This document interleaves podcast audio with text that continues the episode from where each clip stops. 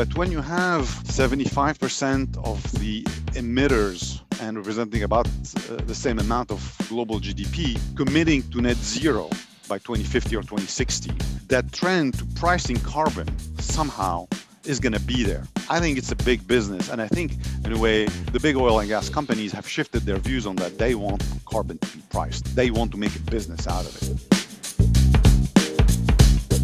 Hello and welcome to the Parkview podcast. I'm Paul Hank, investment analyst at Parkview, and joining me is Osama Himani, CIO at the firm. Commodities have rallied strongly this year, off the back of expected demand and supply bottlenecks. The energy markets have been no different, with spot oil prices now nearing their five year highs. With so much change going on in the sector, we've invited this week's guest, Roger Diwan, to give us his thoughts on these changes and to discuss some of the key themes in the global oil and gas industry. Over the past 25 years, Roger has built up a reputation for advising governments, oil and gas companies, and financial institutions on the oil markets, the geopolitics of oil, and some of the strategic shifts in the industry. Roger currently leads a team of analysts and strategists at IHS Markit advising over 150 asset managers, hedge funds, and private equity firms on the macro environment for commodities. So, thanks, Paul, for this introduction. Roger, it's always a pleasure to hear your views, and thanks very much for taking the time to talk to us. I think for, for some people who may not be very familiar with what IHS Markit is doing, perhaps you can tell us a bit about the type of work you're doing. Thank you, uh, Usama, and thank you, Paul, for inviting me today. Uh, I think we're going to have fun. So I work at a company called IHS Markit, and it's one of the largest provider of analysis, analytics, and data uh, around financial markets, energy, automotive, uh, transportation, supply chain, if you want. So we're in the business of providing hardcore data uh, and prices, obviously, and providing the analysis to advise our clients, which goes from all the industrial to all the financial, if you want, uh, the, the Fortune 500 plus, uh, on all of these issues at different level. How would you see the current state, or could you give us a bit of an overview of the current state of global oil markets, and what are some of the key themes that you're focused on at the moment? Yeah, so part of what my team does, correct? Uh, we analyze markets in general and oil in particular. And in, particular, in particularly, what we try to do is to understand what I would call price regimes. Uh, I'm trying to understand how oil markets and energy markets in general evolve from two weeks to 20 years uh, strategically. So for the oil market, it's a very interesting time, correct? So we just went through the big COVID crisis lot we getting a lot of question about the shape of that demand recovery. Are we going to get back to previously uh, previous demand? How quickly do we get there? Uh, and what are the structural changes we're going to be seeing in the next three to five years in demand? But the biggest question we're getting really are around supply and what I would call the carbon and capital constraint that is emerging for oil. And are we setting up this cycle because of those capital constraint uh, on supply uh, into a super cycle or a much you know a, a, higher price regime than we've been uh, in the last i would say five years during the shale uh, uh, period so a lot of question about that about the inflection point we're seeing how structural how cyclical uh, how shale is reacting to this new environment and we can talk more about that. Um, so those are the, uh, the biggest theme we've been asked. I find it very interesting because we have a lot of big questions to try to answer. How much of an inflection point the COVID crisis uh, uh, provide to the energy markets in general, how much an acceleration towards green, how quickly the oil market evolves, and the companies who you know are injecting capital there change their behavior. At a very macro level, it would strike me that there are really two completely independent forces impacting the energy markets. And you know, you mentioned the carbon constraints, and, and clearly the trend towards decarbonization is, is, a, is a big theme. And, and the other thing you mentioned is shale, which is working in a way Uh, in a, in a different direction. I think a lot of people may have missed how shale has created, in fact, a ceiling on oil prices because supply can come back very quickly to the market. And these two forces can work in almost in opposite directions. In, in this context, you know, how would you capitalize on, on this new energy system when you have great such big regulatory and economic financial uncertainties how do you how does yeah. one navigate it let, let me break it down in in, in a couple pieces i think uh, there's different things happening in different places. Sometimes they're related, sometimes they're not. But uh, it's a it's a very interesting puzzle that is emerging. So, so shale for the last uh, uh, seven years really provided that extreme elasticity of supply to prices. Prices go up, uh, investment go up, uh, shale produce, correct? So we have created something that we really never had into the oil system, which is just-in-time supply, which killed this whole notion of scarcity fear of scarcity. And and that scarcity fear set up price as much as fundamentals if you want. If you're into a, a, a resource where you don't know where the next barrel is going to come uh, small changes in demand would push prices quite a lot shales change that because suddenly you can inject capital drill a well complete it plug it within you know six months but while doing that we put a lot of capital into it, but we destroyed a lot of capital because these companies didn't make money. I mean, they were spending about 120, 130% of their capex for years. the crisis changes that because shareholders said enough is enough. We want you to change business model and to return capital. So now you can only spend 50, 60, 70% of your capex. The rest goes back to the shareholder. And that's changing that elasticity of supply, and we don't know how much. And we're in the middle of that transformation. This is really the first quarter that these companies have came up with results where they're showing they're only spending 50, 60% of their uh, of their capex. So we're into this question is how how long the discipline would last is it two quarters, four quarters, eight quarter? Is it forever? Are we seeing a realignment uh, uh, uh among this corporate entities? We're seeing a lot of consolidation. Have we lost that ability of shale to, uh, to react. And that changes completely the complexion of oil market and prices because obviously if you have less elasticity there, we're gonna look at other places where you can add barrels. The next group obviously would be OPEC and uh, OPEC plus with Russia. So here there is a political dimension, what price they want, when will they bring it, can they bring it, are they investing? So those are the big question uh, in, in the oil market. On the clean energy side, you have very different dynamics. Uh, the dynamics are dynamics of uh, government uh, mandating or uh, government incentivizing through uh, tax regimes. Uh, you have a whole discussion about ESG, where the capital is flowing, and around rate of returns between these different energies. Where, where, where do you go? and most importantly, you have a technology and cost battle going on where the cost of these new technology is going down very, very fast. Different energies are a different uh, place in the cycle. Solar and wind are much more mature. Costs have really declined a lot. Uh, it doesn't need fiscal support to a large extent. Uh, it's really a maturing industry. Uh, hydrogen and carbon capture, very different place, still at the research. So the big question here is how you're allocating capital between all those different things. If you're an investor, uh, where do you make money? And indeed, and so what, what you what, what you just said, you said something very important, and actually that is not exactly what I thought was the case, but it is very important. What you're saying is the COVID crisis has changed the dynamics potentially this environment has changed the dynamics in the shale industry and, and changed the supply elasticity of, of shale to rising oil prices, which actually means that the idea that shale will provide a ceiling to oil prices is not really very valid anymore. Well, well, we don't know that, correct? So, two things. Uh, because in this change of environment, we don't know how strong demand is. So if demand grow by half a million barrels per day, so half a percent, if you want, every year, I think shale is still the ceiling on prices. If demand grow by 1%, it's more difficult. And we're talking with a very small number. I mean, the difference between half a percent and a percent uh, uh, in, in terms of like the long-term structural growth. And that structural growth is determined with, with what's happening on the clean side. On the regulatory side is how much you're, you're con- constraining carbon. So if you constrain enough carbon to reduce the demand, so the incremental barrel you need to bring are not very big, it doesn't require a lot of capital. Costs are still going down, correct? I mean, we're in an industry which has overcapacity. So you still have pretty low cost.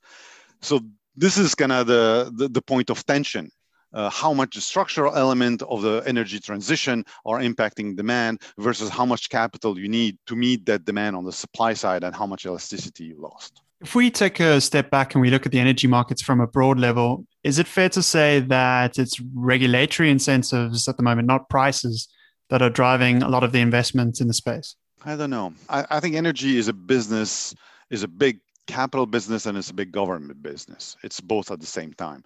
So technology drive a lot of capital. Rate of return really drive a lot of capital, and governments in certain areas do have an impact through regulation on rate of return. Um, but policy with a big P matter correct? So uh, uh I'm not going to deny that. Uh, let's uh, uh, take a couple examples, for example, from the policy side and the market side and how they play together and how policy use market. Um, the reentry of the United States into uh, the Paris Agreement and that very sharp pivot, if you want, in terms of climate policy by the United States. It's a big deal in the sense that it changes the global dynamic by bringing the US into that conversation, which, you know, led by the Europeans, but also converging globally, and the US was kind of uh, on the outside of it, coming back into it provide a policy acceleration, which is really important. However, in the United States, we don't have the majority to put this into laws and the nationally determined contribution of carbon that how much you want to reduce which is a policy in the united states cannot be driven by the government if you cannot legislate it so you're going to play through regulation mostly not uh, uh, through law uh, changing the law and and I, because because it is the US, it's through the market. It changed completely the dynamic on the market. And this administration actually understands it. Uh, it hired people from the financial industry to help uh, to help them. And in, Kerry's team, there is a, a, a, number of private equity and hedge fund who are advising him on, on in DOE. Uh, they hired venture capitalists to think about energy. And the idea here is how do you use market to access to sharpen the inflection point and accelerate the transformation. So it's really how you use both things at the same time, how you use changes in regulation to change market dynamics in a way to create a better environment for a certain amount of technologies to grow. Uh, it doesn't have to be uh, uh, direct uh, uh, investment or incentives. It could be through taxes, could be through R&D. It could be uh, in Europe potentially through carbon pricing, carbon border adjustment mechanism, etc., etc. So energy has always been a business of government, but it's a business. It's a big capital business at the same time. These are very capital intensive uh, industries. That's an important statement. It is a very capital intensive industry. And historically, when we were talking about an energy market where the, the value, if you want, was in who in the ownership of the scarce resources. That's how profit accrued and distributed now we're talking about energy that renewable energy is not about scarce resource. And so the profits will really accrue to, to whom? And that's to go back to the, the, the comment that you, you made earlier about, about, you know, who's, who, you know, how are investors going to make money? Looking at it at a very, you know, macro level, I would think two things.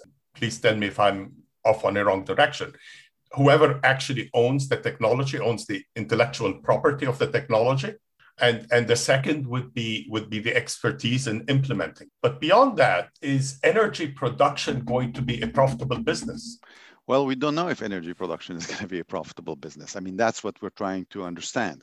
Uh, the technological forces are very powerful. So you're right. Uh, we have changed the energy chain once you are moving to electricity correct? In a way if you're moving from fuel you're moving to electricity you can produce electrons in many different ways. How much money can you make? Most electricity market by the way are regulated so, uh, and or there is an unregulated aspect of them which could be profitable, but also you can lose your shirt uh, if there is a spike in prices like we've seen in Texas and you had hedge, uh, not hedge, etc., etc. So uh, you, you, can have uh, uh, outsize changes. But you're right. The that rate of return of future energy is not clearly determine? And I think the answer is not in the resources, it's really in the business models. The energy industry was always very segmented. You had the oil people or the gas people or the oil and gas. You have the, the power. Now you have the clean tech, uh, uh, etc. Uh, but all of that is changing, correct? It has to merge. We're seeing the big carbon producer, uh, if you want, the big uh, uh, international oil and gas companies moving to the carbon free. They're making all net zero pledges. Uh, you have the big utilities which going into unregulated foreign markets. Uh, you have private uh, private capital coming across this value chain, and suddenly the borders between these between technology, between big tech, data, producing power, managing carbon, transporting electron all of these business are starting to melt a little bit together and there is a we're in a big innovation moment uh, in terms of recreating the energy system and again here the fact that the us is coming on board really changes the dynamic i mean this is you know it, Usama. I mean, uh, Europe is putting a very interesting um, regulatory framework to push those changes. They're very consistent and and pretty aggressive. So we're seeing the industry shifting. In the US, it's going to be a lot more chaotic, but a lot more creative in a way. we'll destroy more capital, but we're going to try a lot more things. And that's really what the debate uh, is going to be is are we creating new models which are sustainable? It doesn't completely devalue the owner of the oil and gas resources. We're going to need that for some time, but it changes the dynamic. You're right.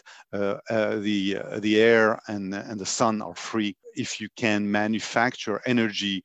Uh, at a very low cost from these resources, which we can now. I mean, now uh, a solar plant, uh, a greenfield solar or wind farm are cheaper than existing gas powered power plant in the United States. I mean, even with the capex versus the opex. So it's changing these dynamics. And once you know how to store energy uh, in an affordable way, it changes completely the dynamic because suddenly you can move to new form of energy, hydrogen, and I mean free resources if you want, uh, with a big capex to start with or or, or smaller, uh, depending what the source is. But it changes the dynamic. We're in the middle of that. What the debate is, I think, is how fast that inflection point is. Is it an evolution or a revolution?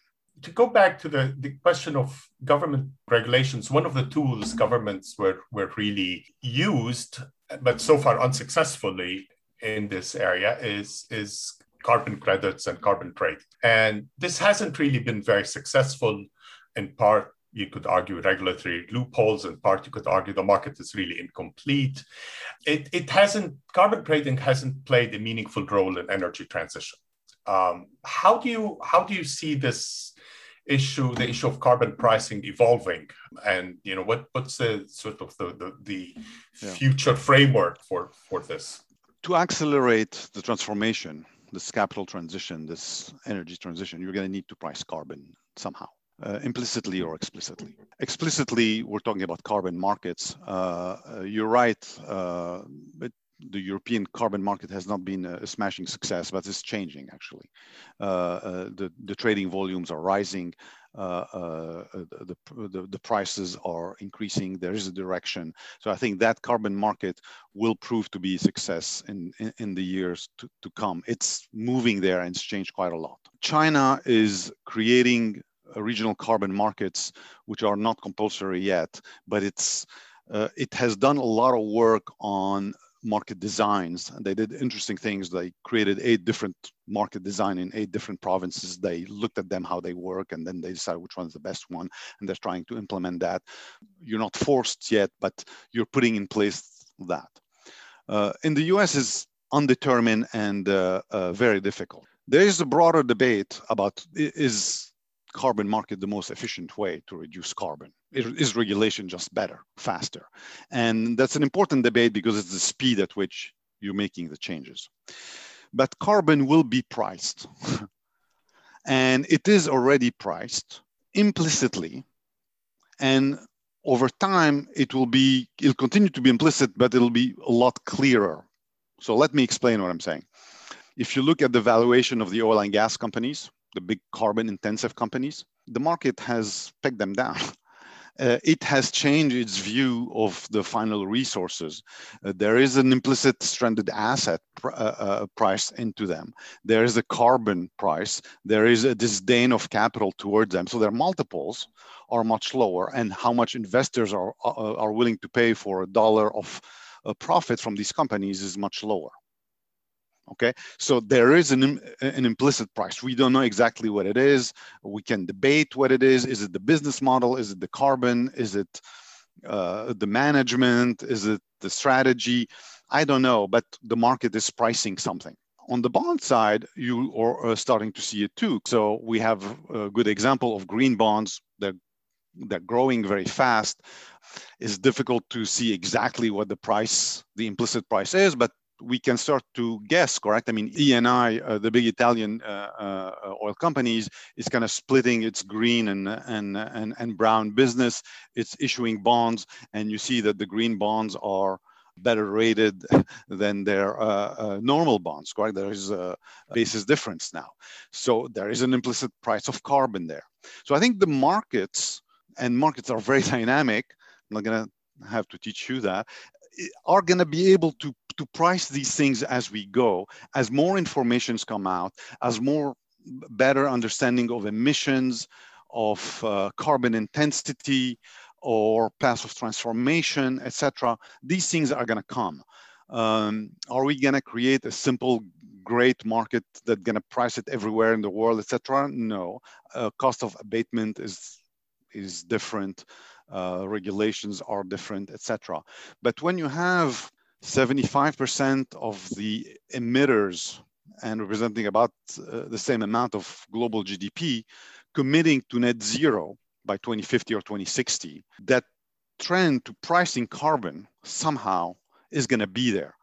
I think it's a big business. And I think, in a way, uh, the big oil and gas companies have shifted their views on that. They want carbon to be priced, they want to make a business out of it. Do you think, in, in you know, under the, the with the U.S. entering the the Paris Agreement, uh, re-entering the Paris Agreement, there is scope for having the you know more international cooperation in terms of the co- coordination somehow in terms of the carbon market because carbon emissions it's a you know it's it's perfect externality everywhere, right? You pollute in, in one country and you're impacting the whole world. And so if if carbon is priced differently in different, you know, you need it to be a genuinely free market across the world well, for this to work, right? Or well, it's, un- it's unlikely that we would have a global framework where you price carbon globally and you say, okay, I'm going to abate in Cambodia because it's cheaper than abating in Texas.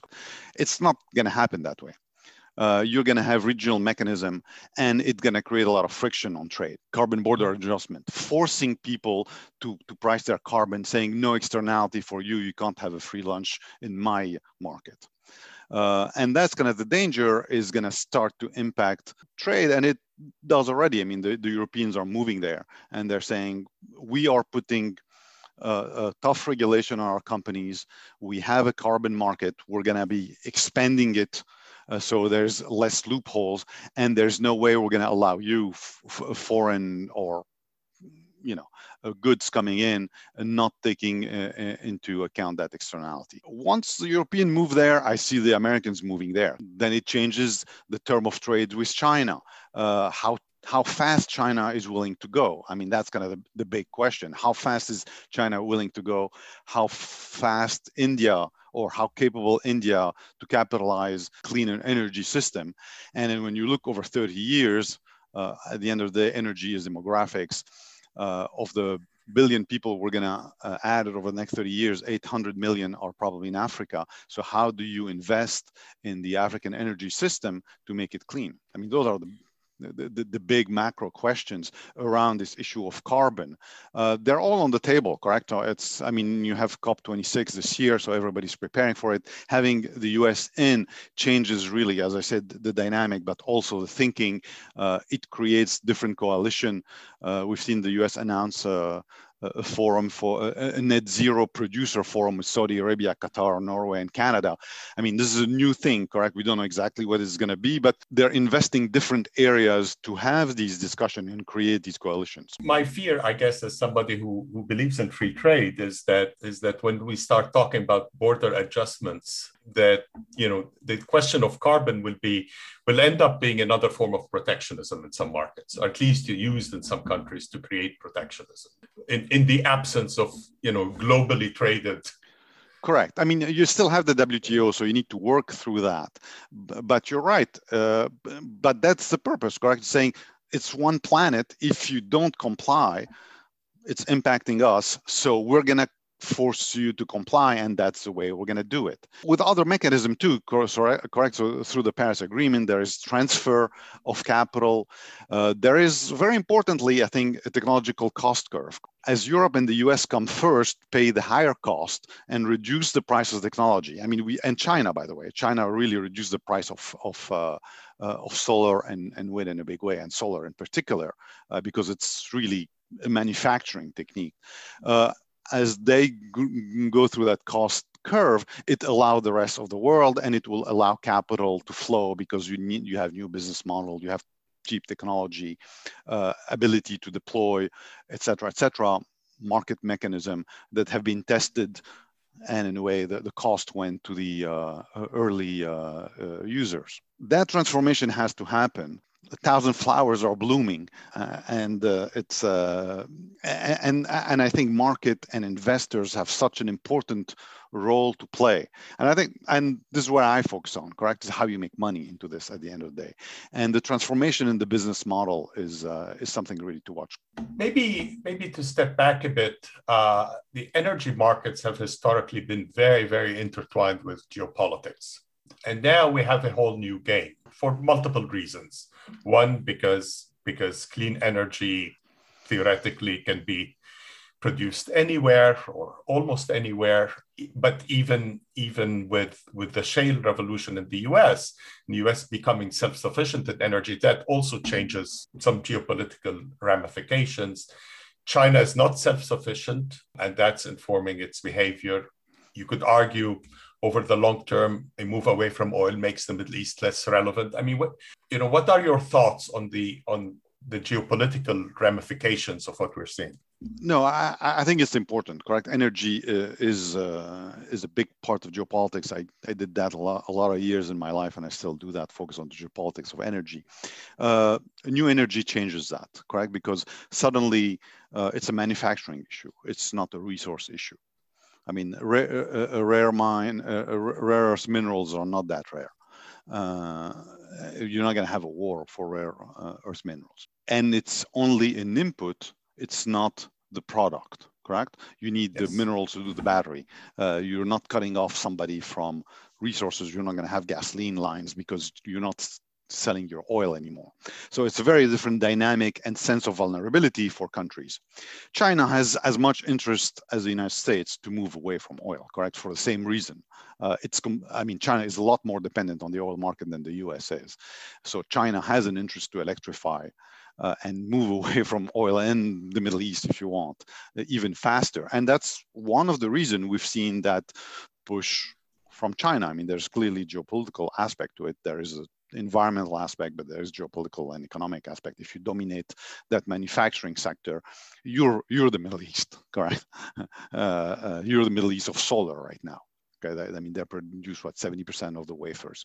So it changes that geopolitics. It doesn't mean that the Middle East goes away. You're gonna need oil for a long time, and the last barrels will be uh, uh, in the Middle East. And oil has this particular element of being a wasting assets uh, a wasting asset meaning that you have a new well, it produces and it disappears. So if you don't invest capital, your supply curve is pretty steep down. So you can adjust at lower level. Lower level of production doesn't mean lower prices necessarily. The adjustment could be painful, but other people are going to exit the market. And the natural decline, meaning that the supply is always catching the, the demand curve somewhere. so it reduces the Middle East, but it doesn't completely remove the revenue from the Middle East. So it gives the region more time to adjust in a way than uh, even in a lower uh, demand environment. But it's going to change politics. I mean, I, I, I agree. I mean, at the macro level, um, it's a technological battle. It's not a resource battle.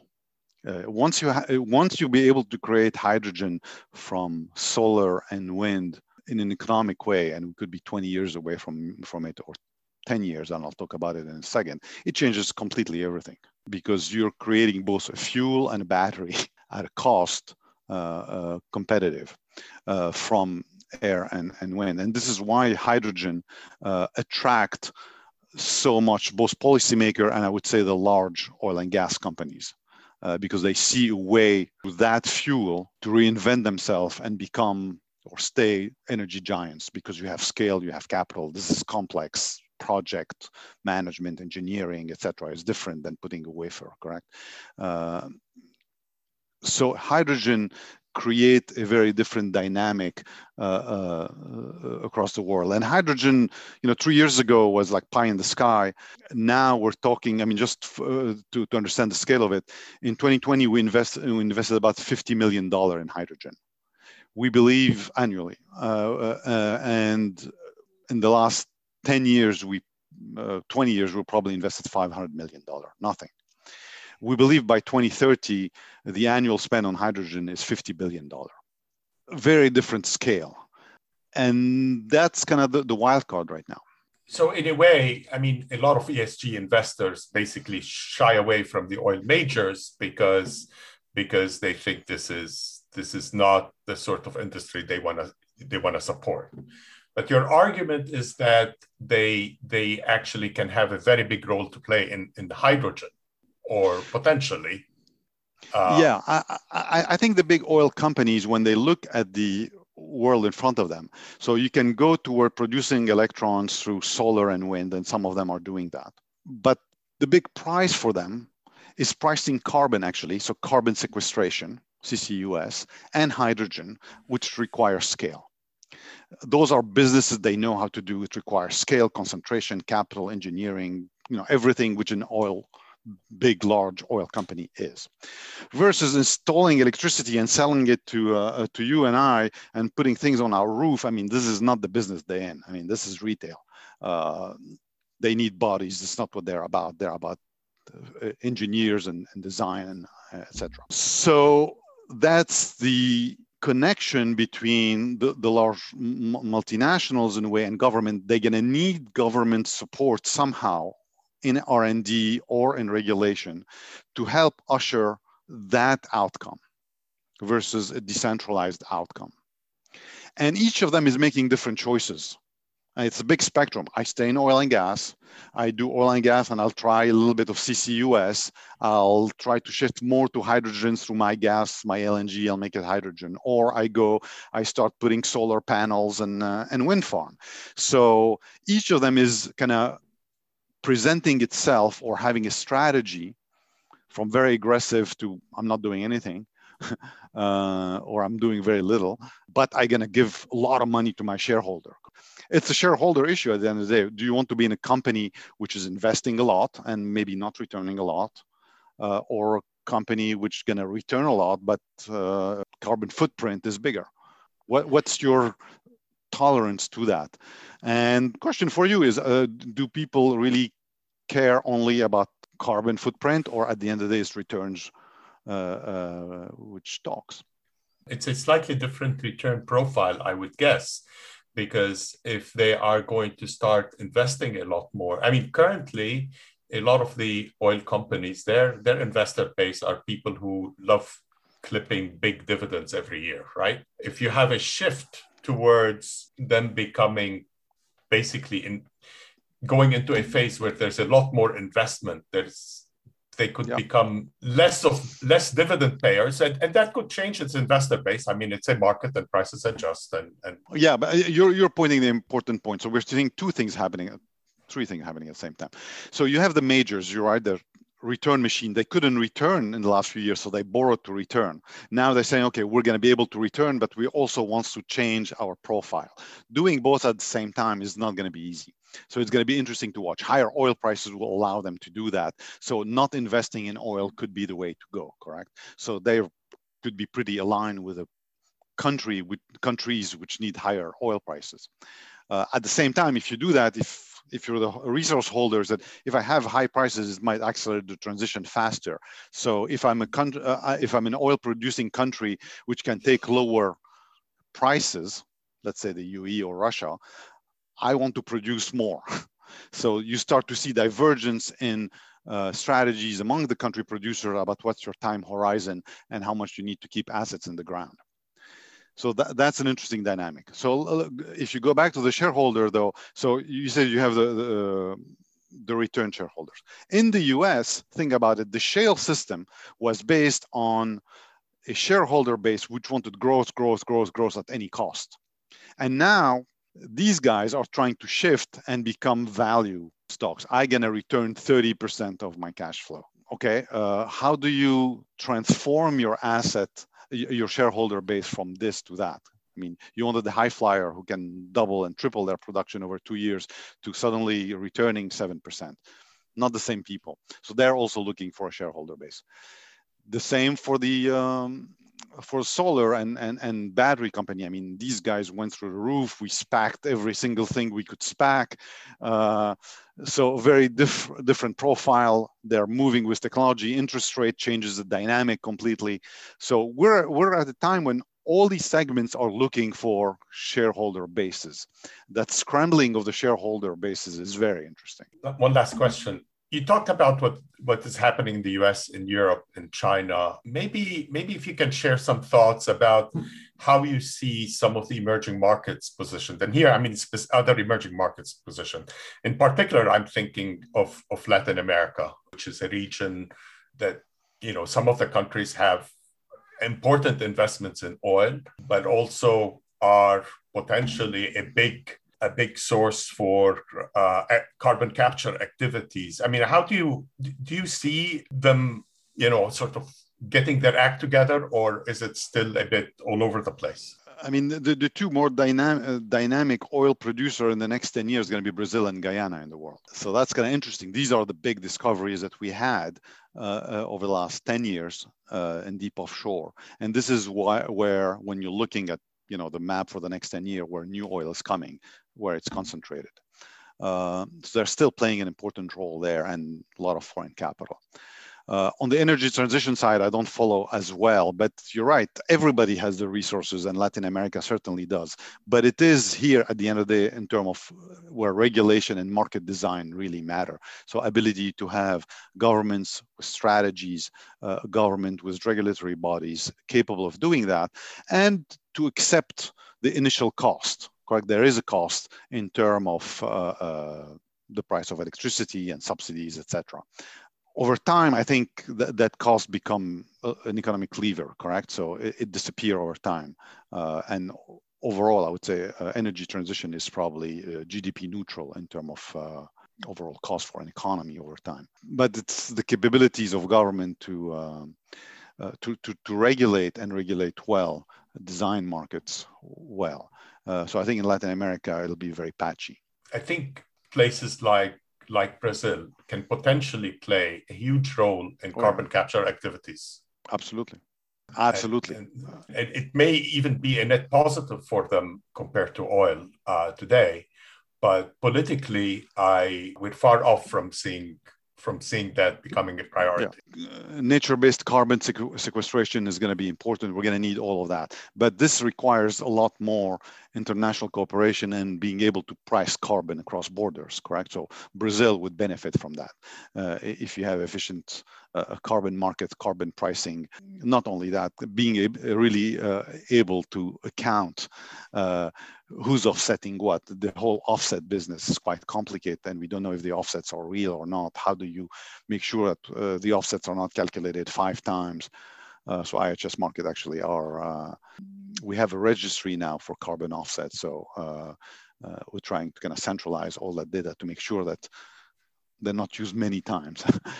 but that's the type of things that Latin America can play a role, obviously, uh, and, and, Brazil in particular. But it requires uh, international cooperation and clear country strategies. And energy transition has been in a lot of countries really politicized to a degree where it's very difficult to move. Not in Europe, but in not in China, uh, but in uh, in the U.S. and Latin America, it has, and it has a, popular populist uh, uh, issue it needs to to contend with. On that note, I think given that what we're seeing in terms of the likelihood for international cooperation, as you are, you know, as you mentioned a bit earlier, maybe we shouldn't put our hopes too high on that front. But uh, but maybe one has to, uh, you know, the world needs to learn to walk before we start jogging. Maybe uh, you're right, and I think this year is going to be important. We have a, series of uh, of meetings of G20 finance minister. We have COP26, and you have U.S. leadership, and U.S. leadership matters even if it's uh, uh, uh, Uh, uh, uh, weaker and uh, if it's more, much more challenged, but it always matters because it brings that market might with it. Thank you very much, Roger, for taking the time to talk to us. Thank you for inviting me. That was fun.